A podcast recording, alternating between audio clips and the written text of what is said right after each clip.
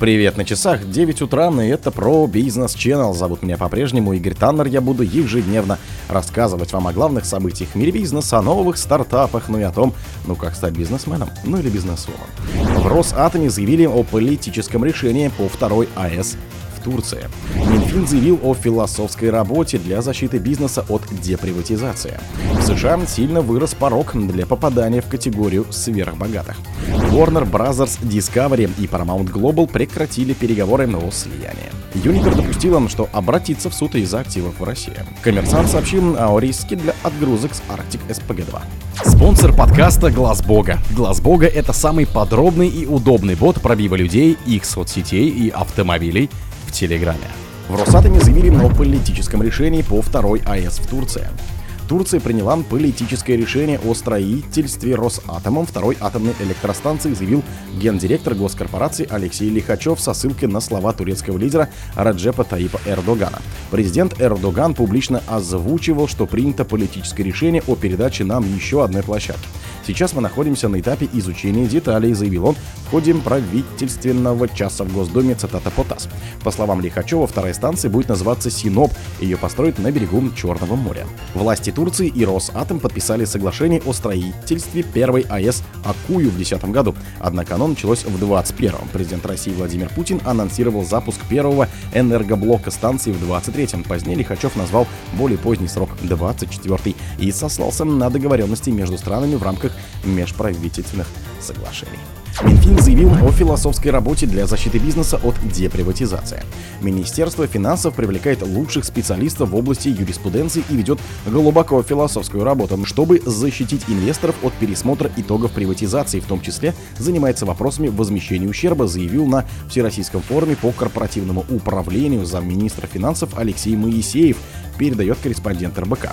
Замминистра подчеркнул, что никто не ставит под сомнение, что когда проводилась приватизация, сделки очень часто проходили с нарушением закона.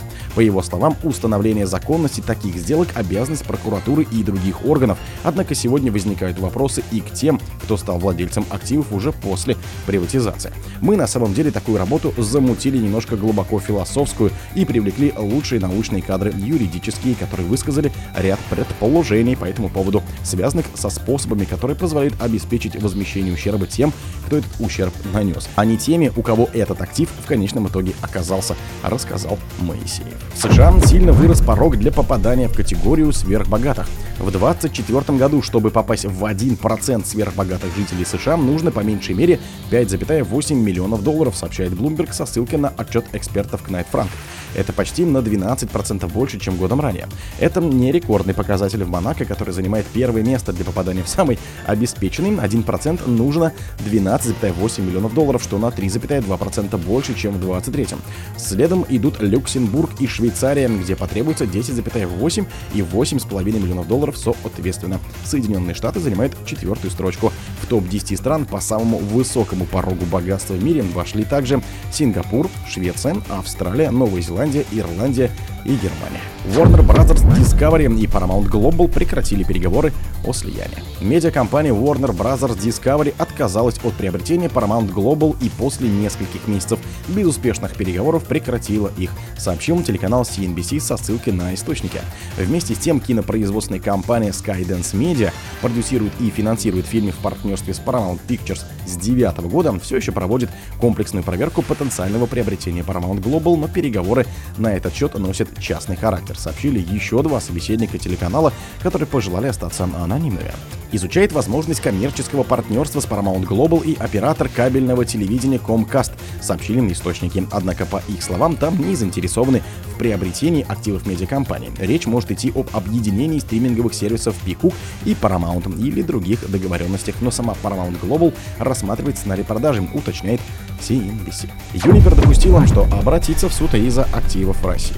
Немецкая энергетическая компания Uniper не исключает обращение в суд, если спор с Россией о передаче активей Юнипро под временный контроль Росимуществом не удастся решить переговорами, следует из годового отчета концерна.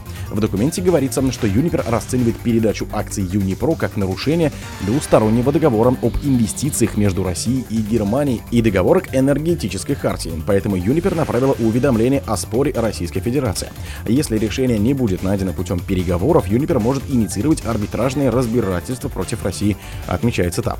Юнипер заявила, что решение продать доли в Юнипро приняла летом 21-го, о чем уведомило российское правительство. В 22 году компания договорилась о сделке с российским покупателем, но власти страны ее не согласовали.